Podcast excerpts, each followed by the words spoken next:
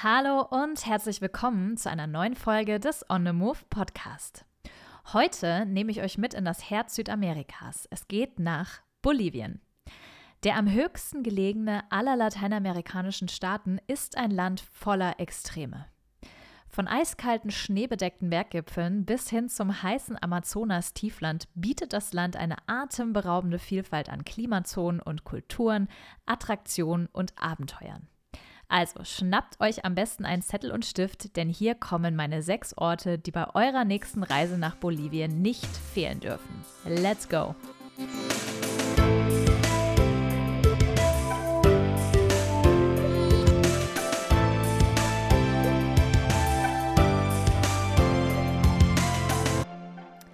Schön, dass ihr heute wieder mit dabei seid. Ich bin Lena, die Stimme hinter diesem Podcast und ich möchte euch heute mit ein bisschen Inspiration zum wunderschönen Bolivien versorgen. Die heutige Folge hat übrigens meine wunderbare Podcast-Unterstützung Diana recherchiert. Sie ist selbst riesiger Bolivien-Fan und hat mir heute noch ein paar ganz besondere Geheimtipps für euch mitgegeben. Ja, warum solltet ihr erstmal überhaupt in dieses eher abgelegene und weit entfernte Land reisen? Ganz einfach. Wenn es um klassische Backpacking-Länder geht, dann ist Bolivien aufgrund des Preisniveaus weltweit ganz vorne mit dabei. Für echt unverschämt günstige Preise könnt ihr großartige und unberührte Landschaften in den Anden und im Amazonas bewundern, aber auch in diverse Kulturen eintauchen. Denn die indigenen Kulturen, zu denen übrigens noch über 50 Prozent der Bevölkerung in Bolivien gehören, lassen das Land zu einem der aufregendsten südamerikanischen Abenteuerreiseziele werden. Auch eignet sich Bolivien deshalb gut als Abstecher von den teuren Nachbarländern und lässt sich damit perfekt mit Backpacking in Chile oder beispielsweise Peru verbinden. Aber fangen wir mal an mit ein paar Facts. Bolivien ist ungefähr dreimal so groß wie Deutschland, hat aber nur ca. 12 Millionen Einwohner. Historisch gehörte das Land den Inkas, wurde aber im 16. Jahrhundert durch die Spanier erobert, die sich an den vielen Silberminen zu schaffen machten. Ab 1800 begann auch in Bolivien der Kampf um die Unabhängigkeit von den Spaniern und geleitet wurde der Kampf übrigens von Simón Bolívar, dem Namensgeber von Bolivien. 1825 hat Bolivien es dann geschafft, das Land war dann unabhängig. Landschaftlich ist Bolivien sehr zweigeteilt. Der Westen des Landes liegt auf dem Altiplano, einer Hochebene auf durchschnittlich 3600 Metern Höhe.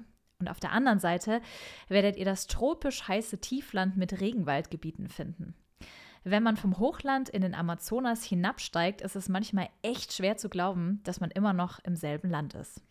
Genauso divers ist übrigens auch die Bevölkerung. Als plurinationaler Staat kennt Bolivien 36 verschiedene ethnische Gruppen an und jeder hat dabei ihre eigene Sprache und eigene Bräuche und Traditionen. Ziemlich verrückt, oder? Einen ganz wichtigen Tipp kann ich euch hier an dieser Stelle aber schon mal mitgeben. In Hostels und bei Touri-Anbietern kommt ihr meistens mit Englisch gut durch. Wollt ihr aber mit den Menschen vor Ort wirklich sprechen oder auch einfach nur mal nach dem Weg fragen, dann werdet ihr um Spanisch nicht herumkommen. Ich empfehle euch deshalb gewisse ja, Spanisch-Grundkenntnisse auf jeden Fall einzupacken oder zumindest Google-Übersetzer für euch arbeiten zu lassen und äh, stets in der Tasche bereit zu haben. So, jetzt fangen wir also endlich an mit meinen Top 6 Tipps für euch und los geht's mit La Paz. Auch wenn Sucre die Hauptstadt von Bolivien ist, La Paz ist das wirtschaftliche und kulturelle Zentrum des Landes und auch gleichzeitig die größte Stadt. Wer mit dem Flugzeug anreist, der wird auch deswegen meistens am internationalen Flughafen El Alto in der Nebenstadt von La Paz ankommen. Der Flughafen zählt mit 4061 Metern über dem Meeresspiegel übrigens zu den am höchsten gelegenen Flughäfen weltweit. Plant euch auch genau deshalb am besten den ersten Tag ein bisschen ruhiger. Vielleicht sogar direkt als Ruhetag. Die Höhenkrankheit ist für Touristen nämlich echt nicht zu unterschätzen und ihr solltet euch langsam akklimatisieren. Falls euch doch schwindlig werden sollte oder ihr andere Symptome habt, zögert bitte nicht in eurem Hostel oder auch mal Hotel nachzufragen. Meist gibt es eine Sauerstoffflasche vor Ort im Gebäude oder ihr könnt euch einen Coca-Tee holen. Den Coca-Tee trinken die Einheimischen übrigens auch sehr gerne, ob als Tee, Bonbons oder direkt als Blätter zum drauf herumkauen.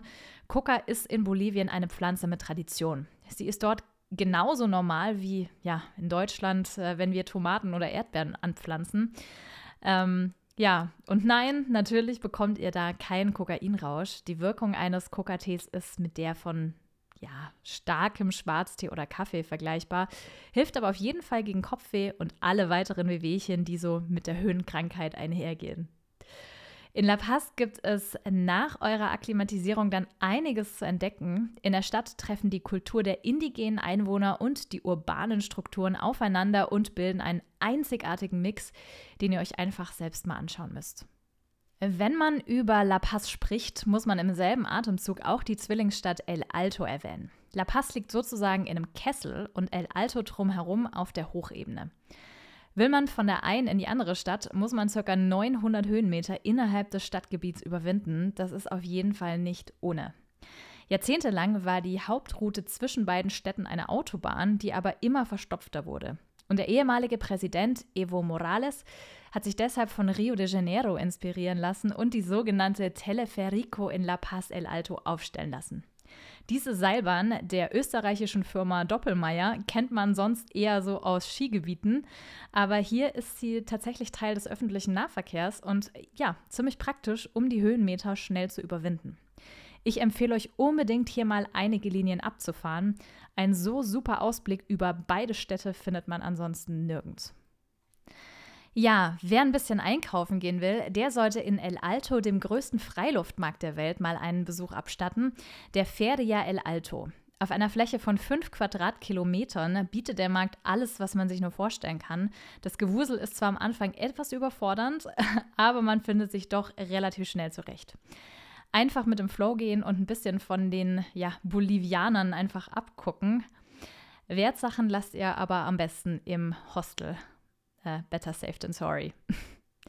Wer es noch verrückter mag, der schaut am besten mal am Mercado de las Brujas, ich glaube, so spricht man das aus, dem Hexenmarkt in La Paz vorbei. Die Bevölkerungsgruppe der Aymara beten traditionell die Pachamama, ich glaube, so sagt man das, an und versuchen mit Opfergaben die gute Pachamama gnädig zu stimmen. Und genau für diese Rituale kauft man auf dem Hexenmarkt auch ein. Von Zauberkräutern über Lama-Embryos, ja, ihr habt richtig gehört, Lama-Embryos, die überall an den Läden hängen. Und Weihrauch wird hier wirklich alles angeboten. Also einfach nur super crazy. Ja, und wenn ihr jetzt nicht unbedingt einem Ritual beiwohnen wollt, dann gibt es auf dem Markt aber auch eine Vielzahl an schönen bunten Stoffen und Kunsthandwerk. Eignet sich also auch perfekt als Souvenir. Leider muss man aber trotzdem zugeben, dass der Markt aufgrund der ja doch einigen Touristen in den letzten Jahren einiges von seiner Ursprünglichkeit verloren hat. Für alle Adrenalin-Junkies empfehle ich euch mal ja, sich mit der sogenannten Death Road zu befassen. Die Straße außerhalb von La Paz hat den Spitznamen Death Road und das nicht umsonst. Die Verbindungsstraße führt von La Paz runter ins Amazonasgebiet und ist manchmal nur drei Meter breit und von steilen Klippen umgeben. Aufgrund der vielen, vielen, vielen Verkehrsunfälle erhielt die Straße also ihren Spitznamen. Äh, ihr findet dazu auch ähm, einige ja, Videos und Bilder auch im Internet, auch bei YouTube. Vielleicht auch ein paar Videos, die ihr nicht unbedingt anschauen wollt. Aber ja, die Straße ist wirklich eine Death Road. Man muss dazu sagen, heute fährt hier kein überfüllter Bus oder vollbeladener Lastwagen mehr runter, aus Gründen. Es gibt eine neue ausgebaute Verbindungsstraße und die Touristen dürfen mit Mountainbikes die Strecke runterrasen, also die alte Strecke natürlich. In der Umgebung von La Paz findet ihr dafür eine große Auswahl an Reiseveranstaltern, die euch alles an Equipment leihen und auch das ganze Abenteuer für euch organisieren, inklusive Transfer hin und zurück, weil ihr sozusagen nur eine Richtung runterfahrt mit dem Mountainbike. Ähm, aber das ist auf jeden Fall für alle Adrenalin-Junkies unter euch eine absolute Empfehlung und ein absolutes ja, Bucketlist-Highlight. Wir machen mal weiter und reisen mal so ein bisschen weiter und raus aus La Paz. Ja, wer eine kleine Reise in die Vergangenheit einlegen und ein bisschen in die traditionelle Aymara-Kultur reinschnuppern will, der sollte sich unbedingt Tiahuanaco anschauen. Diese archäologische Stätte ist die bedeutendste Ruinenstätte von Prä-Inka-Kulturen in Bolivien. Beispielsweise konnten Siedlungsspuren aus dem 15. Jahrhundert vor Christus gefunden werden und seit 2000 gehört sie auch zum Weltkulturerbe der UNESCO. Bis heute wurde schätzungsweise aber etwa ja, ein Prozent der Gesamtfläche der äh, einstigen Stadt freigelegt und von Archäologen untersucht. Also da ist immer noch äh, long way to go. Und äh, die bekannteste Sehenswürdigkeit ist definitiv dort das Sonnentor. Es ist etwa drei Meter hoch und ein bisschen weniger als vier Meter breit und wurde aus einem einzigen Andesitblock herausgehauen. Sein Gewicht wird auf sieben bis zwölf Tonnen geschätzt. Wirklich faszinierend. Kleiner Funfact am Rande: Die Bedeutung des Begriffs Tiahuanaco kann man mit dem Satz Setz dich nieder, kleines Lama übersetzen.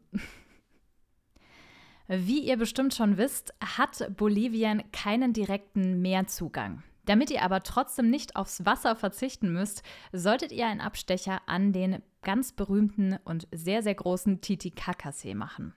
Der zweitgrößte See Südamerikas liegt im Osten des Landes und ist der größte Speicher für Trinkwasser in Südamerika. Er ist knapp 16 mal größer als der Bodensee. Der westliche Teil des Sees gehört zu Peru und der östliche Teil zu Bolivien. Und da das Gewässer auf etwa 3800 Metern liegt, gilt es als das höchstgelegene Gewässer der Erde, auf dem noch kommerzielle Schiffe unterwegs sind.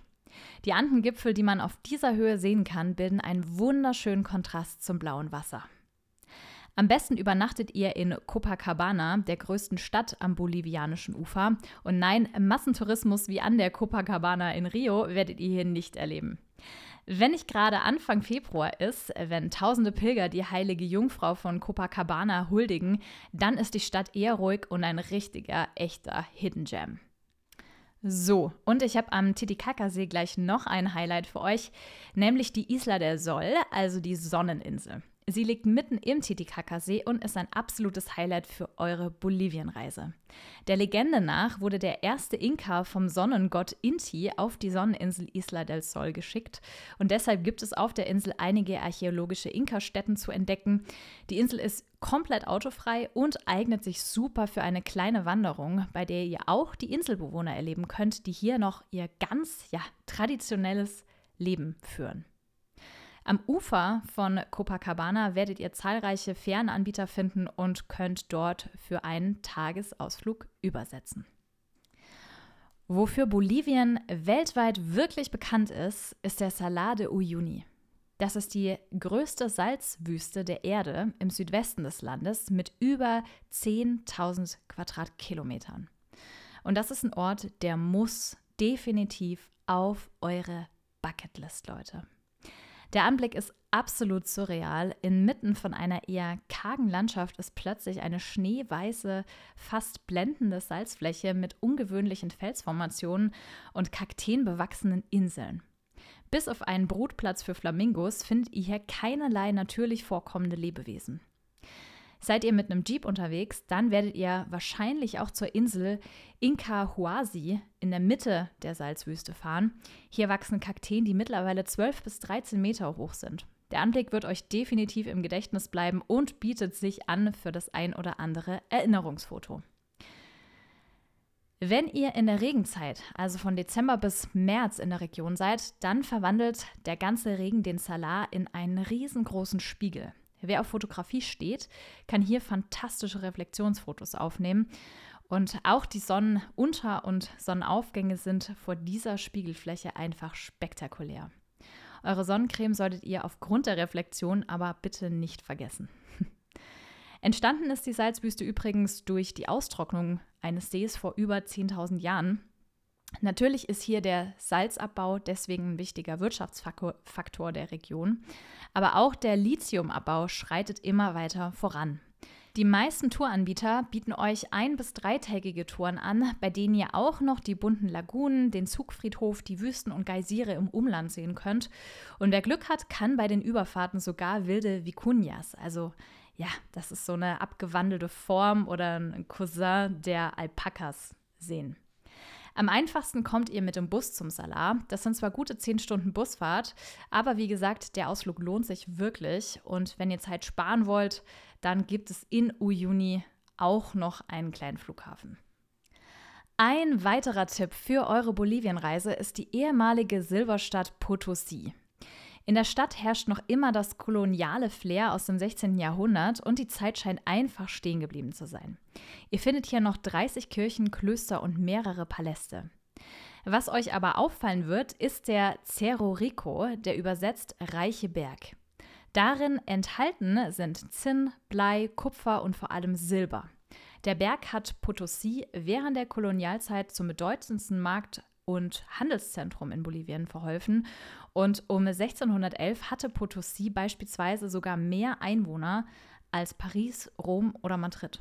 Die damit einhergehende Ausbeutung der Indigenen und Afrikaner als Minenarbeiter wurde in mehreren Museen in Potosí aufgearbeitet und wird dort sehr anschaulich auch dargestellt. Um diese Geschichte besser zu verstehen, solltet ihr auf jeden Fall ein Museum besuchen. Gute Führungen, auch in Englisch, gibt es beispielsweise in der Casa della Moneda. Auch heute sind die Minen noch im Betrieb. Etwa 10.000 Arbeiterinnen und Arbeiter sind hier beschäftigt. Mit einer geführten Tour könnt ihr die Minen auch selbst besuchen. Ihr werdet dafür mit Jacke, Stiefeln, Helm und Helmlampen ausgestattet und besucht noch einen kleinen Bergarbeitermarkt, bevor es in die Mine geht. Die Minenarbeiterinnen und Arbeiter freuen sich immer über kleine Geschenke, also könnt ihr am Markt vielleicht auch noch ein paar Mitbringsel als Dankeschön einkaufen. Die Touren in der Mine an sich sind dann wirklich nichts für schwache Nerven oder Menschen mit Platzangst. Allein die Information, dass der Cerro Rico mittlerweile nur noch drei Viertel seiner Höhe hat, weil so viele Minen bereits eingestürzt sind, macht einem schon ein mulmiges Gefühl. Tief im Berg wird es dann auch mal richtig eng und ungemütlich. Ist schon eine sehr krasse Erfahrung, aber so kann man ja auch sehr gut einfach nachvollziehen, was hier eigentlich für Arbeitsbedingungen geherrscht haben und es auch heute immer noch tun. Also auch hier, wenn ihr keine Platzangst habt, klare Empfehlung meinerseits. Zuletzt will ich euch noch die weiße Stadt Sucre ans Herz legen. Circa 400 Kilometer südöstlich von La Paz ist die Stadt auf gerade mal 2800 Metern Höhe gelegen. Ihr seid hier also definitiv mehr in den Tropen, was man vor allem an der höheren Temperatur merkt. Durch die ganzen weiß getünchten Häuserfassaden und die gechillte Atmosphäre fühlt man sich irgendwie so ein bisschen wie in Spanien. Die Stadt gilt als eine der besterhaltensten Kolonialstädte in Südamerika und ist deshalb auch 1992 zum UNESCO-Weltkulturerbe erklärt worden.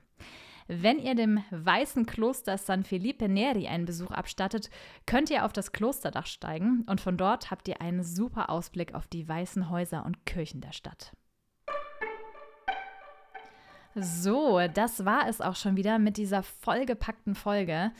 Ich hoffe, dass ich euch das schöne Bolivien ein bisschen näher bringen und euch ein paar gute Tipps für eure Reiseplanung mitgeben konnte. Für wen heute nichts dabei war, weitere Infos, Reisetipps und viele andere Destinationen für euer nächstes Reiseabenteuer findet ihr auch auf meinem Blog unter www.lenaonthemove.com. Ich freue mich schon, wenn ihr in der nächsten Folge wieder einschaltet. Bis dahin, bye bye, tschüss und auf Wiederhören.